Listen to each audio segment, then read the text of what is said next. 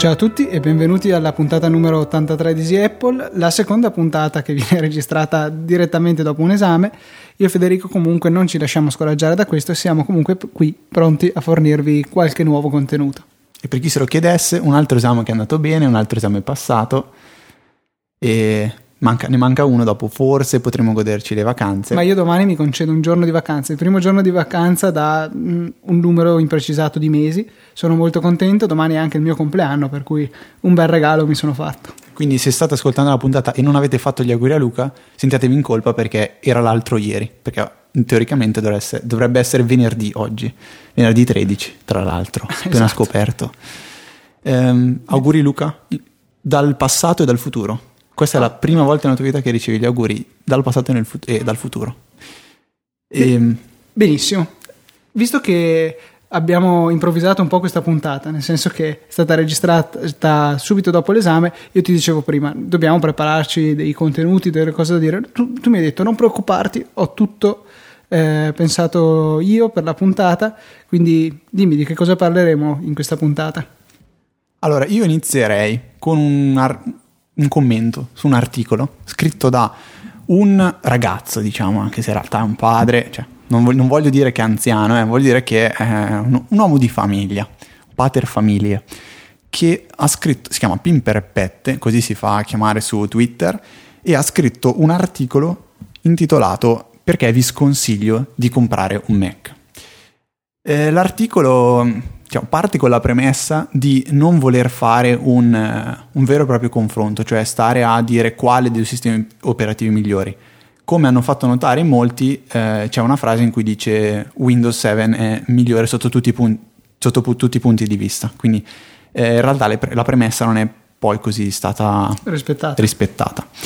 Eh, diciamo che potremmo cercare di leggere qual- qualche, qualche, citazione di, di punti importanti di questo, di questo articolo quelli, quelli che lui segna in rosso. E comunque cercando prima di fare una, un'anticipazione generale. Tu l'articolo l'hai letto Luca, io l'ho, l'ho letto, è stato commentato da tante persone. Eh, sono... Tra cui vorrei segnalare la risposta di Fabrizio Rinaldi, Linux90 su Twitter, che vi lasceremo anche nelle show notes perché merita, credo che sia scritta molto bene e ritengo che coincida abbastanza con il mio pensiero. Eh, a me, al di là di tutti i discorsi che fa Pimper in questo articolo, ha stupito in particolare ehm, una frase. Dice, per rendere Lion utilizzabile dovete fare il MacPort e installarci apt-get di PKG e avere un sistema Unix più completo. Ma a questo punto, con un terzo di soldi, vi fate una Debian e avete risolto tutti i problemi.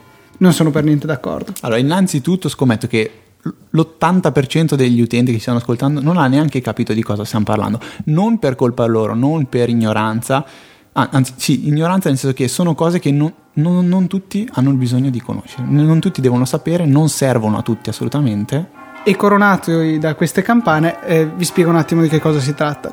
Lui fa riferimento ad alcuni comandi da terminale, alcune applicazioni eh, testuali che sono eseguite tipicamente su sistemi Linux, in particolare la distribuzione Debian e le sue derivate, che servono per la gestione dei programmi installati e questo genere di operazioni.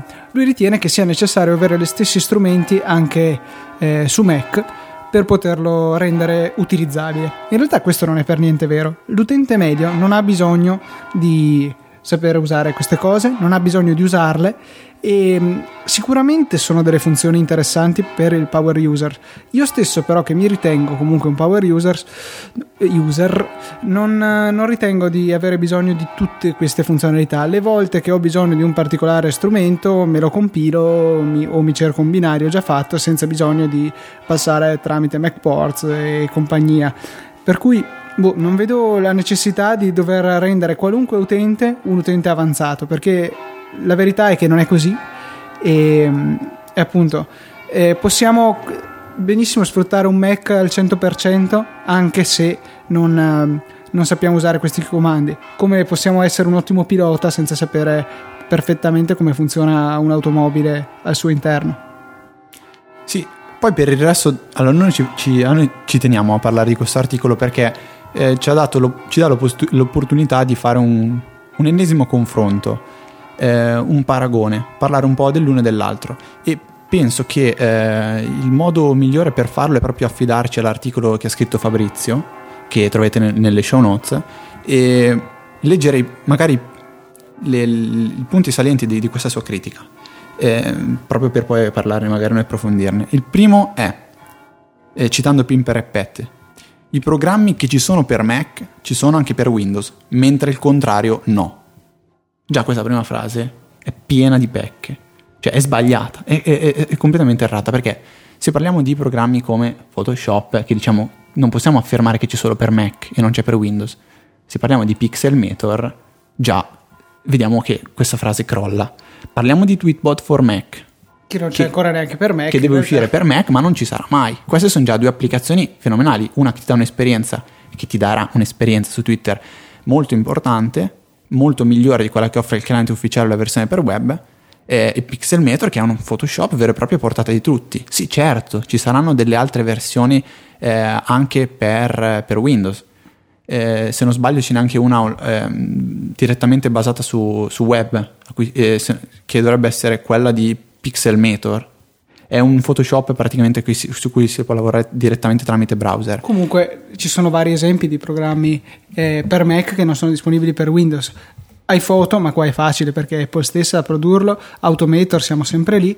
Keynote, e... cioè, PowerPoint Keynote... contro Keynote. Esatto, eh, si, si, tratta comunque, vabbè, di, eh, ricordiamolo, di eh, programmi realizzati da Apple, ma parliamo anche di Forklift, uno stupendo tool per eh, un file manager eh, veramente elaborato che gestisce anche un sacco di connessioni ad internet, per cui se vogliamo parlare della connessione server FTP, SSH, WebDAV, Samba, NFS, credo anche, ce ne sono veramente tanti che su Windows non mi pare proprio che non ci sia questo questo tipo di, di, programma, cioè questo specifico programma, magari poi ce ne sono altri, ma potrebbe benissimo essere che non funzionino così bene. Ce ne sono veramente tanti di esempi di applicazioni, per esempio un'altra è Sabler che io uso regolarmente per aggiungere i sottotitoli, e questo è il telefono di Federico, eh, ad alcuni M4V a, appunto già in mio possesso, per esempio i sottotitoli delle serie TV su Windows non mi pare che ci sia questo programma, magari ce ne sono altri, ma non sono sicuro che funzionino eh, così bene, in maniera così intuitiva. Parliamo poi di un programma come Take 5, un, una piccola ma semplice genialata che è far ripartire la musica dopo 5 minuti che l'ho messa in pausa perché magari mi dimentico di rifarlo. Per Windows non, non so, non, magari non ci sono questi programmi e comunque non, non è vero che tutti i programmi che ci sono per Mac ci sono per Windows, come non è vero che tutti i programmi che ci sono per Windows ci sono anche per Mac. Cioè, questo mi sembra scontato. Poi adesso faccio una domanda a te, visto che tu fai anche il DJ. Non ho mai visto un DJ con Windows, devo essere sincero. Questo si fa principalmente. Mettiamo da parte la stabilità del sistema operativo, Pimperepette sostiene che non è stabile e facciamo anche che gli posso dare ragione. Quello che cambia enormemente è la latenza permessa eh, nell'uso delle schede audio. Io ho fatto un test molto semplice un po' di tempo fa. Ho installato Tractor Scratch Pro sia sul, uh, su OS X, sul mio MacBook Pro, collegato a una scheda audio Audio 4 della Native Instruments, la casa software che produce Tractor, per cui il suo hardware specifico, e ho fatto l'installazione dello stesso programma sullo stesso computer, però con Windows 7, eseguito da Bootcamp, attenzione, quindi non una macchina virtuale né niente. Windows aveva accesso diretto all'hardware. Le latenze che ottenevo con Windows non erano paragonabili a quelle che ottenevo con OS X. Con OS X potevo tranquillamente andare a 4-5 millisecondi senza nessun tipo di problema. Con Windows facevo veramente fatica a scendere regolarmente sotto i 10 millisecondi, magari per un po' stava, ma dopo eh, si ottenevano quei tipici artefatti fatti nell'audio di quando la latenza è troppo bassa, cioè l'audio saltellava come. Proseguendo, seconda frase analizzata da Fabrizio. Eh, è, Pimperpette dice: Non è assolutamente vero che Lion è un OS stabile. Eh, Fabrizio risponde così: Magari è, è, è così visto che sembra un'opinione comune, ma io uso Lion dove faccio girare decine di applicazioni insieme. Faccio montaggi video, grafica, elaborazione file RAW, web design, eccetera, eccetera, e tutto fila liscio magari sono fortunato, che vi devo dire. Eh, allo stesso modo io posso dire che non, io in due anni e mezzo, quasi tre, di uh, uso di OS X, sia Snow Leopard sia Lion, non ho mai incontrato un vero e proprio crash totale. Eh, a dire la verità, mi è capitato una volta di rendere inutilizzabile completamente il sistema. Questo è semplicemente perché ehm, avevo creato un, una regola con Esel, quel programma bellissimo che, di cui aveva parlato Luca diverse puntate fa, che andava a saturare istantaneamente la RAM. Però quello era un mio problema, non è assolutamente legato al sistema operativo in sé. Ti eri insomma creato una auto fork bomb. Sì, esatto. e l'altra cosa che dice più in perpetto, adesso non so se magari viene citata più avanti nell'articolo di Fabrizio, non ricordo, è che diceva che ormai eh, i kernel panic di OS X sono paragonabili ai blue screen of death di, di Windows, cioè quella, quella, schermata blu che vedete spesso sul vostro computer Windows e che vedete magari anche nelle stazioni ferroviarie, sugli schermi dove vengono annunciati gli arrivi dei treni, gli orari dei treni. Ecco, eh, può, dice, può capitare a volte ai Mac user che eh, il Mac vada in kernel panic, un errore eh, che, diciamo, importante del sistema che richiede un, un riavvio. Tre anni di Mac neanche un kernel panic. Eh, a differenza di Windows, che io l'ho usato per tanto tempo e mi ricordo spesso di questa bella schermata blu. Eh, altro esempio, lui dice che il kernel panic è quando hai la rotellina che gira, la spinning wheel cosiddetta, quella sorta di cerchiolino arcobaleno che gira sullo schermo. Quello non è un kernel panic assolutamente. È la clessidra. Quello lì, esatto, come la clessidra di Windows. È, potrebbe essere sì un programma che si è bloccato, ma comunque indica intensa attività. Ecco, il kernel panic è, ci accade quando vediamo o il Mac che si blocca completamente, cioè non si muove più neanche il mouse, oppure quando ci appare in sovraimpressione la schermata, questo Mac è stato arrestato per un errore grave, tenere premuto il pulsante di spegnimento per eh, forzare lo spegnimento. Quello è un vero kernel panic. Io devo dire che ho avuto più problemi di Federico in termini di instabilità, ma è perché ho una macchina sfigata eh, il MacBook Pro de, da 15 pollici del 2010 è noto che abbia questi problemi. Trovo sì vergognoso che Apple non li abbia risolti, però si tratta comunque di eh, problematiche relative a una sola macchina. Il problema si verifica principalmente quando si forza e sottolineo forza perché non lo fa in manuale, cioè non lo fa in automatico il sistema operativo, quando viene forzato ad usare la scheda eh, video integrata Intel sempre qualche volta passando appunto dalla Nvidia che viene usata in realtà la maggior parte del tempo alla Intel se questo passaggio è forzato in manuale può essere che il sistema si blocchi. Però ripeto è un'operazione che viene eseguita da me perché voglio farlo in manuale. Il sistema operativo di suo funziona piuttosto bene devo dire. Continuando a citare non è assolutamente vero che Lion è un sistema sicuro, è solo meno diffuso. Concludo questo punto consiglia... c'è un pezzo in mezzo di... vabbè. E poi dice, concludo questo punto consigliandovi di cercare su Google Dino Dazzovi. È un tizio che qualche anno fa ha bucato un Mac in meno di mezz'ora. Io riguardo questo Dino Dazzovi non ho approfondito più di tanto, ho letto soltanto questo. Il, eh, traduco liberamente dall'inglese. Il eh, contest richiedeva di in, eh, irrompere all'interno di due Mac, un MacBook Pro da 15 e uno da 17 pollici. I portatili erano entrambi con l'installazione di default di macOS 10 10.4. Vabbè, stiamo parlando di, del 2007. Che, che cosa, Tre versioni indietro. Cosa vuol dire questa cosa? Stiamo parlando di Lion, allora dobbiamo confrontarlo con Windows Vista come era messo nel 2007. No, probabilmente il paragone allora da fare, a, cioè non so se è un problema, magari è una falla tra l'altro di, so, di Unix, di, del kernel Darwin, non lo, non lo, so. Di Safari più probabile, però vabbè. No, non, non ho, non, non, da quel capito ha usato dei kernel panic. C'è anche da dire che eh, se non sbaglio adesso Lion incorpora eh, l'ASLR, Address Space Layout Randomization a livello kernel quindi eh, è sicuramente più robusto dei suoi predecessori eh, contro gli attacchi, insomma.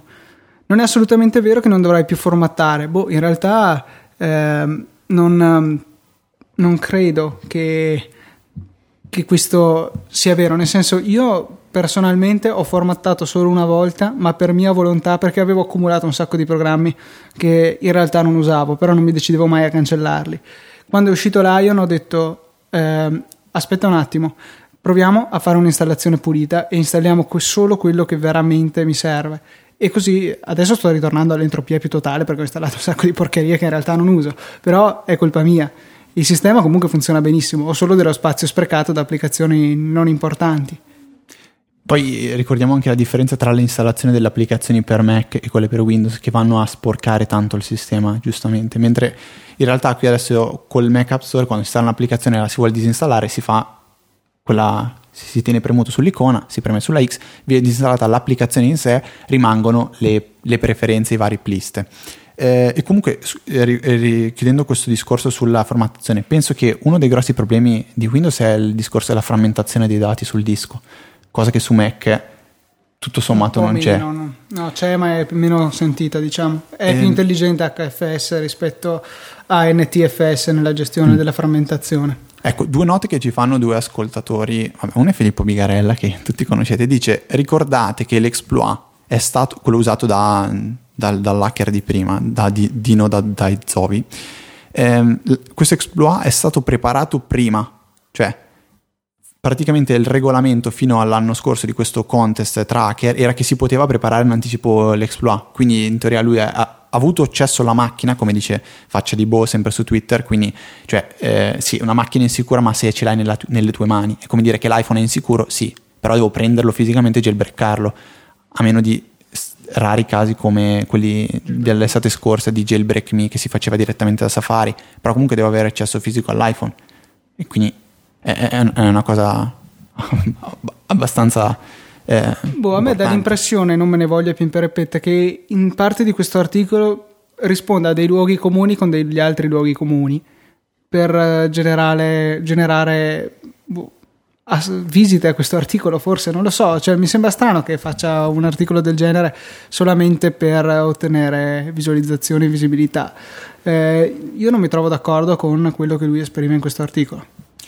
Sì, che co- conclude in questo modo più in perpette, o meglio, inizia, con- inizia dicendo questo articolo non vuole essere una critica né un paragone con Windows e finisce più o meno dicendo Windows è nettamente superiore su tutti i fronti.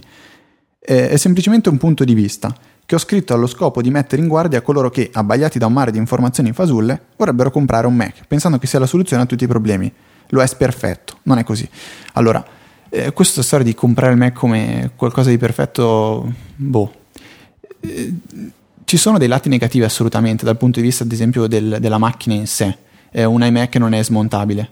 E il discorso della riparazione l'abbiamo affrontato diverse puntate fa quando è uscito anche il MacBook Pro Retina e un utente di cui mi scuso ma non ricordo il nome eh, aveva fatto notare forse un'unica pecca importante di, del, del fatto di avere un Mac che non puoi smontare o riparare da te. Cioè se io ho il mio MacBook Pro ed è la mia macchina principale per il lavoro, nel momento in cui mi si guasta e io ho assolutamente bisogno di usare il Mac, lo smonto in 5 minuti e gli cambio l'hard disk. Se ho un MacBook Pro Retina o MacBook Air, se mi si rompe l'hard disk, io sono vincolato dal tempo di riparazione di Apple per poter avere la mia macchina, che potrebbe essere essenziale per il mio lavoro. Questa è una questione n- non da poco, però forse è l'unica che io riesco a vedere come negativa, perché normalmente una persona che usa un Mac eh, o che, che, ce l'ha comunque come una macchina, mh, mm, non dico di svago, però niente di importante, cioè legato al lavoro, eh, può aspettare quei 5 giorni, una settimana per ripararlo o nel caso in cui sia, sia un problema magari minore magari anche meno, adesso non lo so. Non so se ti ricordi il mio caso, che avevo avuto il mio MacBook Pro fin dalla nascita, aveva un problema con il lettore di memory card, non le leggeva. Allora cosa abbiamo fatto? C'eri anche tu, siamo andati all'Apple Store, gliel'ho fatto vedere, l'ha aperto, gli ha dato un'occhiata. Sì, è vero, è un problema con la scheda logica. Ce l'avevano in casa, me l'hanno sostituito e nel giro di, boh, quanto saranno stati? 40 minuti. Sono tornato fuori con il Mac con la scheda logica nuova.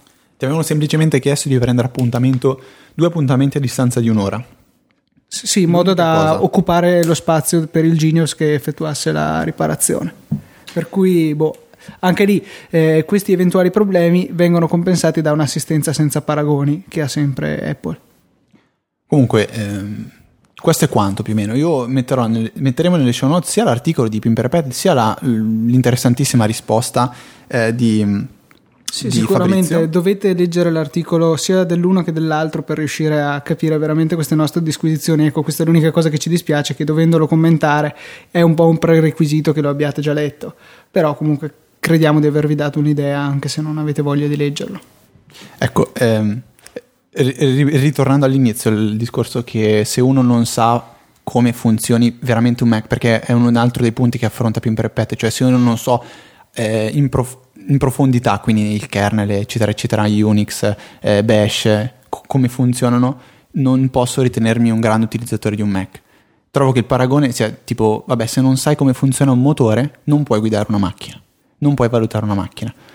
Eh, boh, al massimo non puoi valutare il motore in sé, non puoi valutare l'iniezione in sé, però poi la macchina, quando la guidi, il comfort, eccetera, eccetera, come va, penso che chiunque sia libero di poterlo giudicare. Ci saranno critici migliori o no, però io, che fino a quando non ho conosciuto Luca, non sapevo utilizzare il terminale neanche per eh, guardare che, che file c'era in una cartella, non mi, sentavo, non mi sentivo un totale ignorante di, di, computer. Cioè non penso che adesso mi sento un po' più esperto solo perché so fare due, due nerdate con, con, il terminale.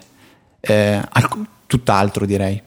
Comunque vabbè, adesso non, non vorrei tirar lungo per magari unire la gente. Noi siamo, siamo qui, se, se, qualcuno ascoltando queste nostre parole eh, pensa che abbiamo detto qualche, qualche eresia, vuole eh, controbattere, eccetera, eccetera, liberissimi, ci siete una bella mail, noi nella prossima puntata affrontiamo tutti questi dubbi, queste, queste... Ricordiamo come al solito, vabbè, come se ce ne fosse bisogno, il nostro indirizzo molto fantasioso, info-apple.org Oppure in fondo alle show notes c'è proprio ma- contattaci via mail, cliccate, toccate lì e si apre il pop-up di mail direttamente da, da, da, dal vostro iPhone e scrivete la vostra, la, la, vostra bella mail. Ah, le mail le leggiamo solo se le inviate dall'iPhone, quindi stai implicando. No, no, no, sto dicendo che è un metodo molto veloce. Stai, stai ascoltando no, in questo momento la puntata. Cosa, l'unico requisito è non inviarci una mail da un indirizzo chiocciola hotmail, perché in quel caso potrebbe essere cestinato. O MSN. Ah, esatto. E, ehm, allora, vabbè, ci viene detto di affrontare come tema l'identità segreta di Federico. Io Beh, Paolo Quadri lo conosco, lo ammazzo la prossima volta che lo becco. No, scherzo. Ehm, sai che c'è una cosa di cui non abbiamo mai parlato? Una cosa che io uso costantemente, quotidianamente, che c'entra col, con, con, questo nostro mondo Apple, eh, di cui non ho mai parlato. Il mio zaino. No, Luca fa una faccia strana. Eh, io vengo un pochettino. Aspetta, premessa. Raccontiamo prima che Federico possa distorcere la realtà come, come sono i fatti veramente.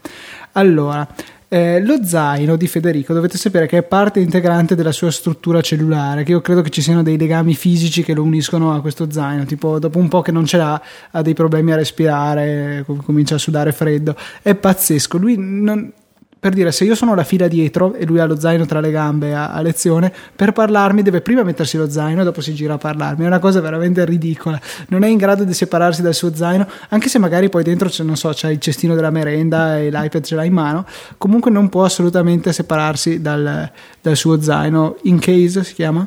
È della In Case. Il eh, zaino dovrebbe chiamarsi pen, penso Compact Backpack, però adesso voglio voglio verificare, esatto, si chiama Compact Backpack, costa 60 euro, io l'ho comprato, qui sono un po' affezionato, all'Apple Store che c'è sulla Fifth, sulla Fifth Avenue a New York, eh, il mio è il modello, quello nero con gli interni e le cerniere verdi, e, um, è, è, comodissimo prima di tutto, questa è una cosa che, che, ci tengo a dire, visto che me lo porto in spalla tu, tutti i giorni e come dice Luca ormai è parte del mio esoscheletro, è, è, il mio esoscheletro praticamente.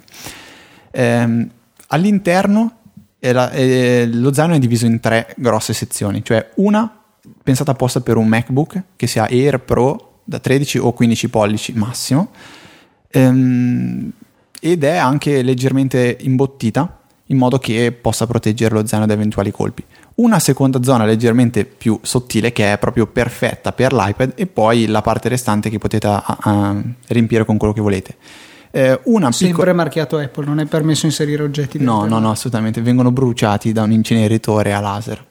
Ehm, diciamo che le tasche non mancano. Ce n'è anche una comodissima laterale per l'iPod che potete appunto inserire in questa tasca, far, uscire, far sgucciare fuori le cuffie e ascoltarvi la vostra musica, magari un bel iPod Classic.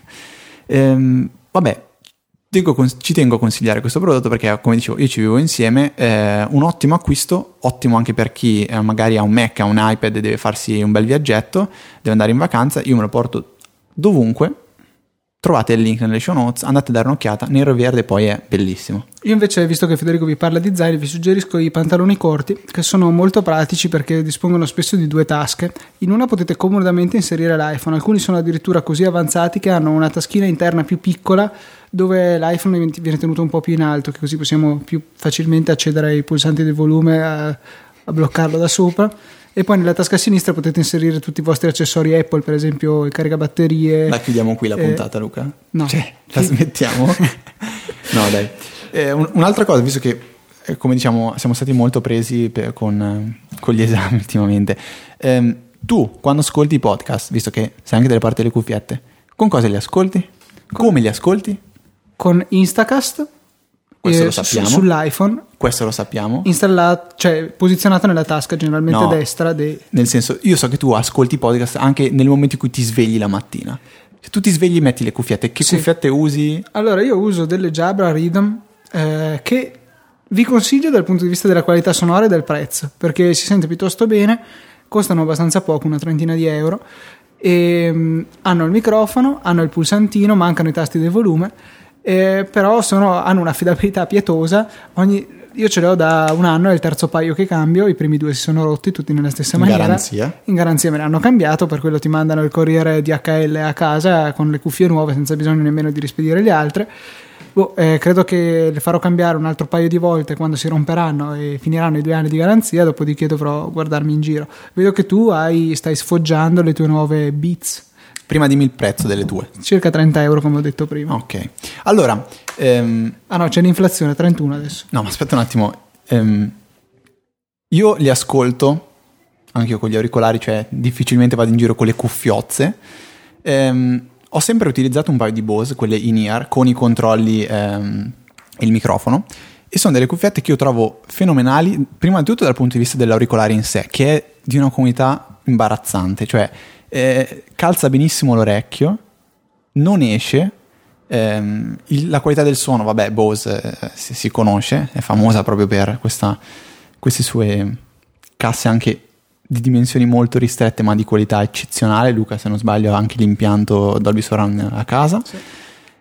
Ehm, Pagato in lire ancora, per cui e non ha mai avuto problemi dal punto di vista delle casse, per cui anche grande affidabilità.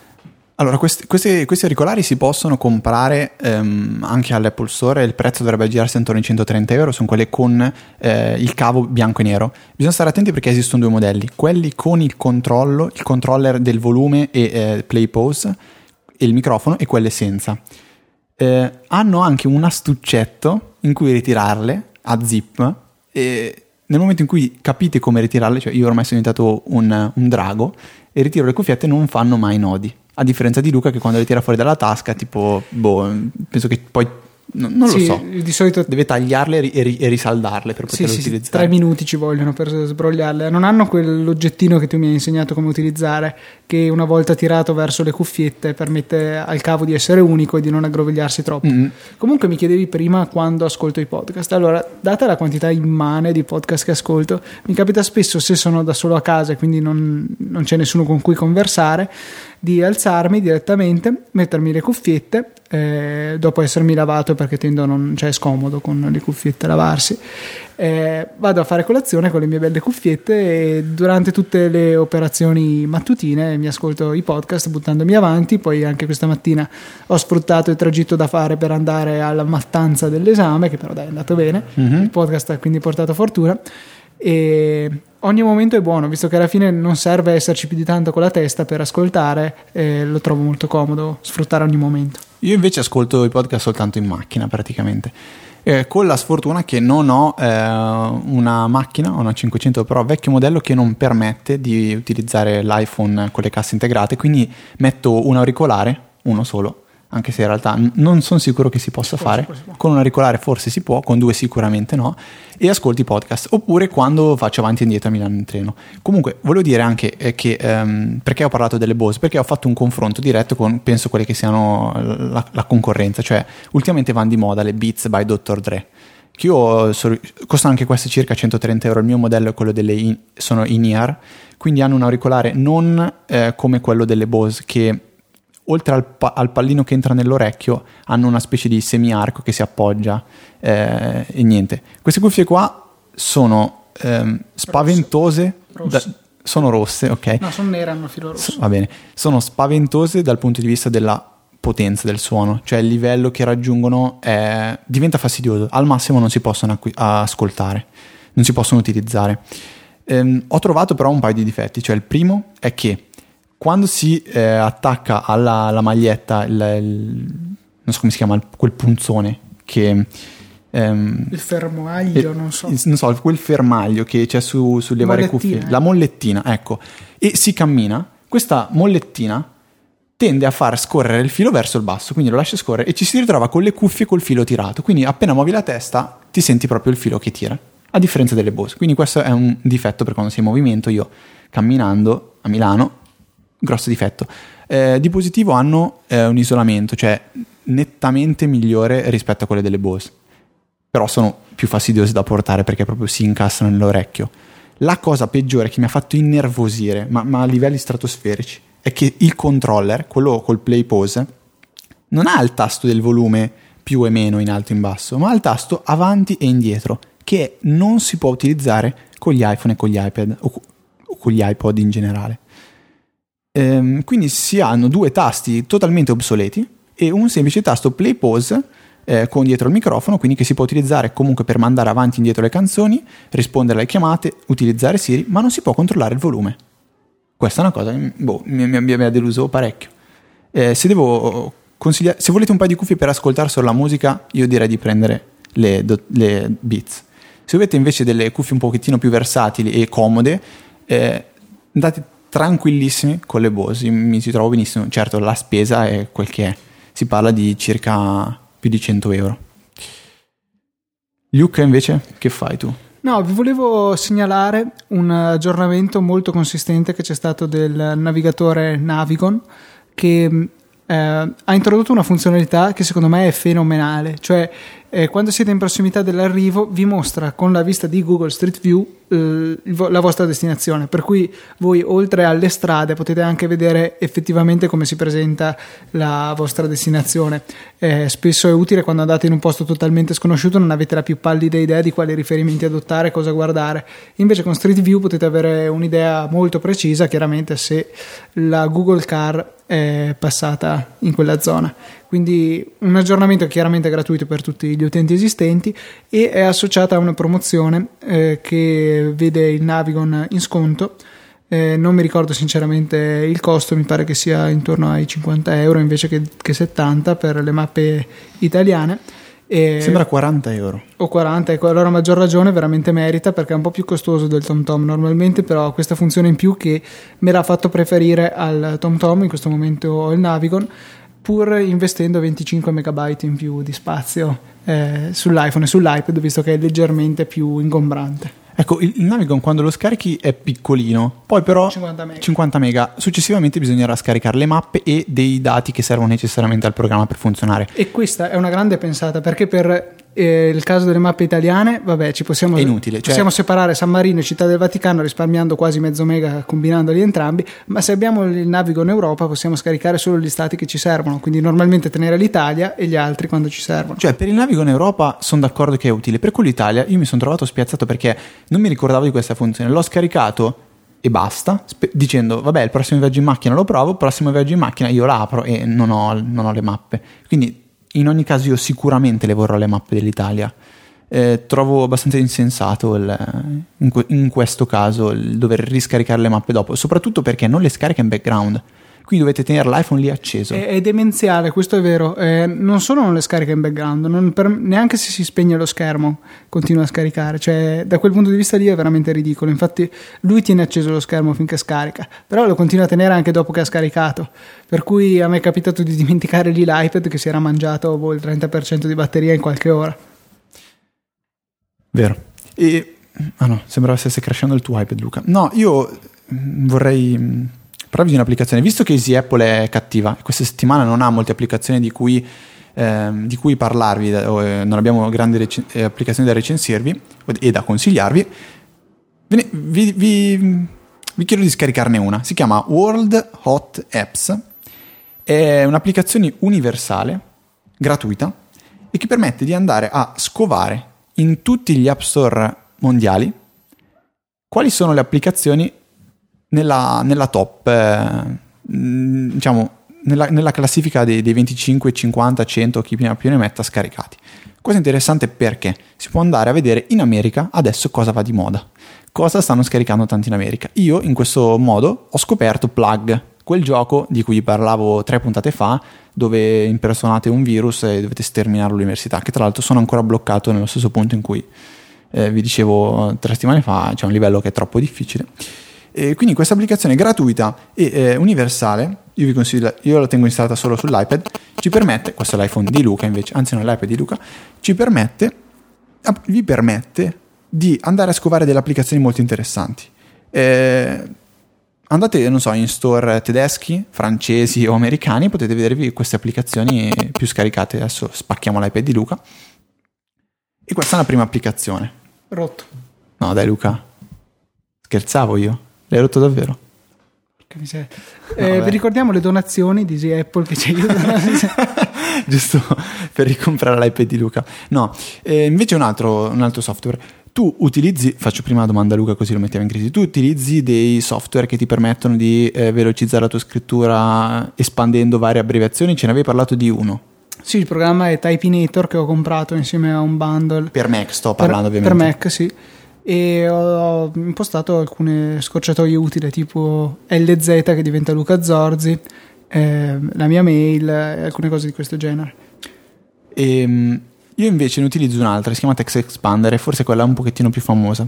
L'ho colto l'occasione per acquistarla su Mac, eh, penso dieci giorni fa, quando era in sconto e il giorno che l'ho acquistata, meglio il giorno successivo al giorno dell'acquisto, si è aggiornata alla nuova major version che dovrebbe essere la 4 e ovviamente l'aggiornamento è stato gratuito per me, quindi ho avuto un grandissimo colpo di fortuna. L'applicazione ha una sua analoga per, um, per iOS che um, una volta acquistata e installata sul proprio dispositivo permetterà di sfruttare Text Expander anche nelle applicazioni terze parti che lo supportano, ad esempio WriteUp, eh, Writing Kit, eh, varie applicazioni per la stesura di testi, alcune anche per scrivere email, eccetera, eccetera.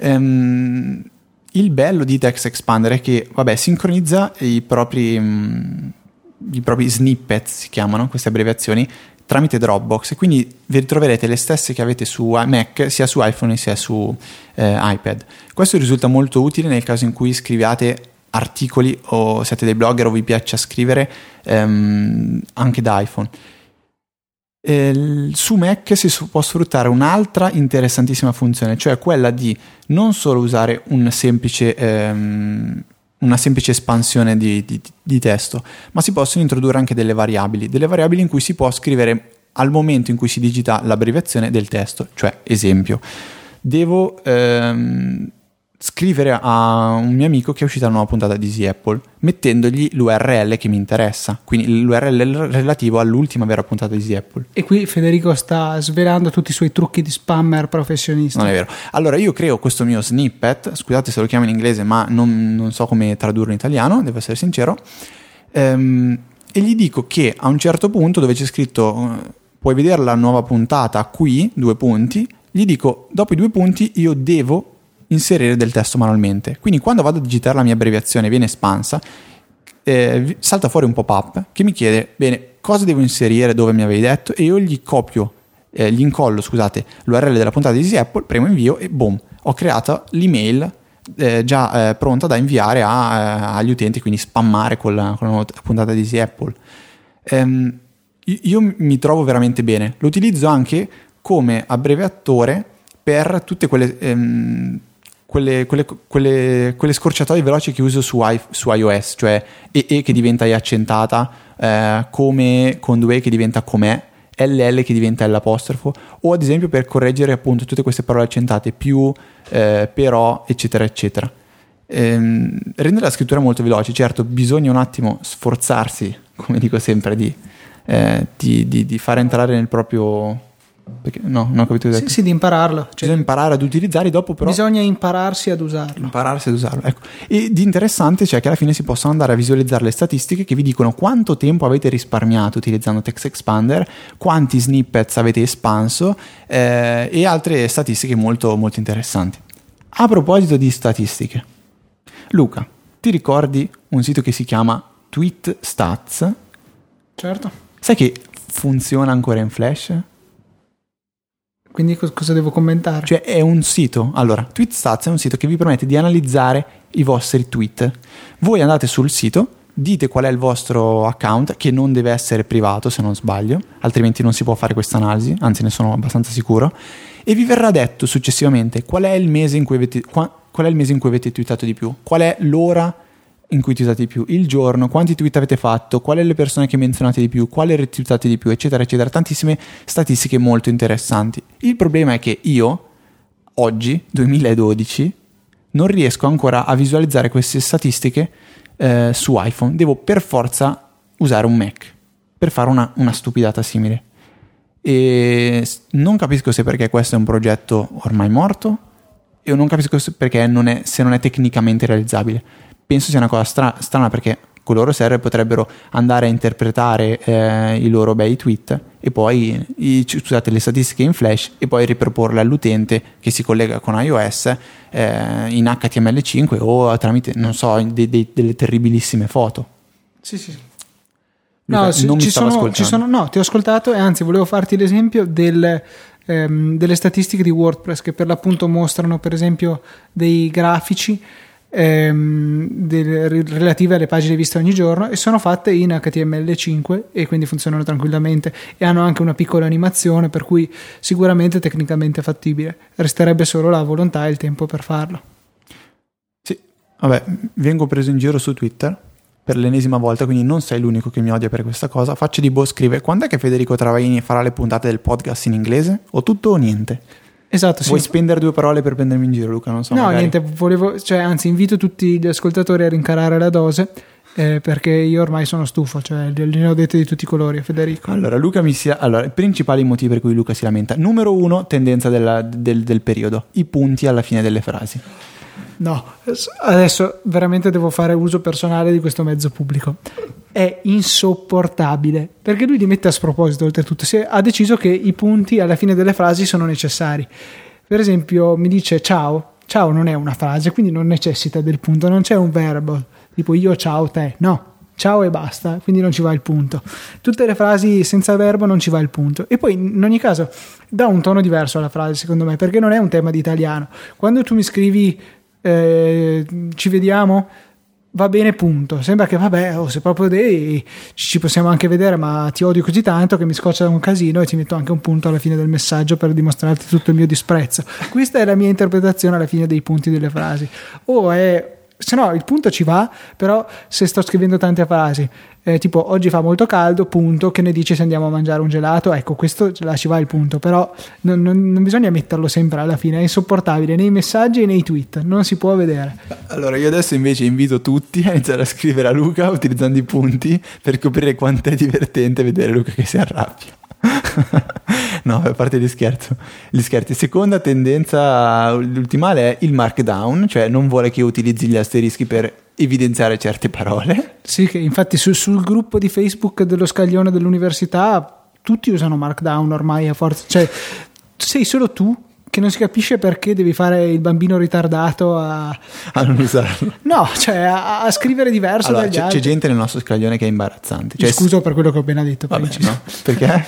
No, niente, l'ho detto in un modo un po'. Vabbè.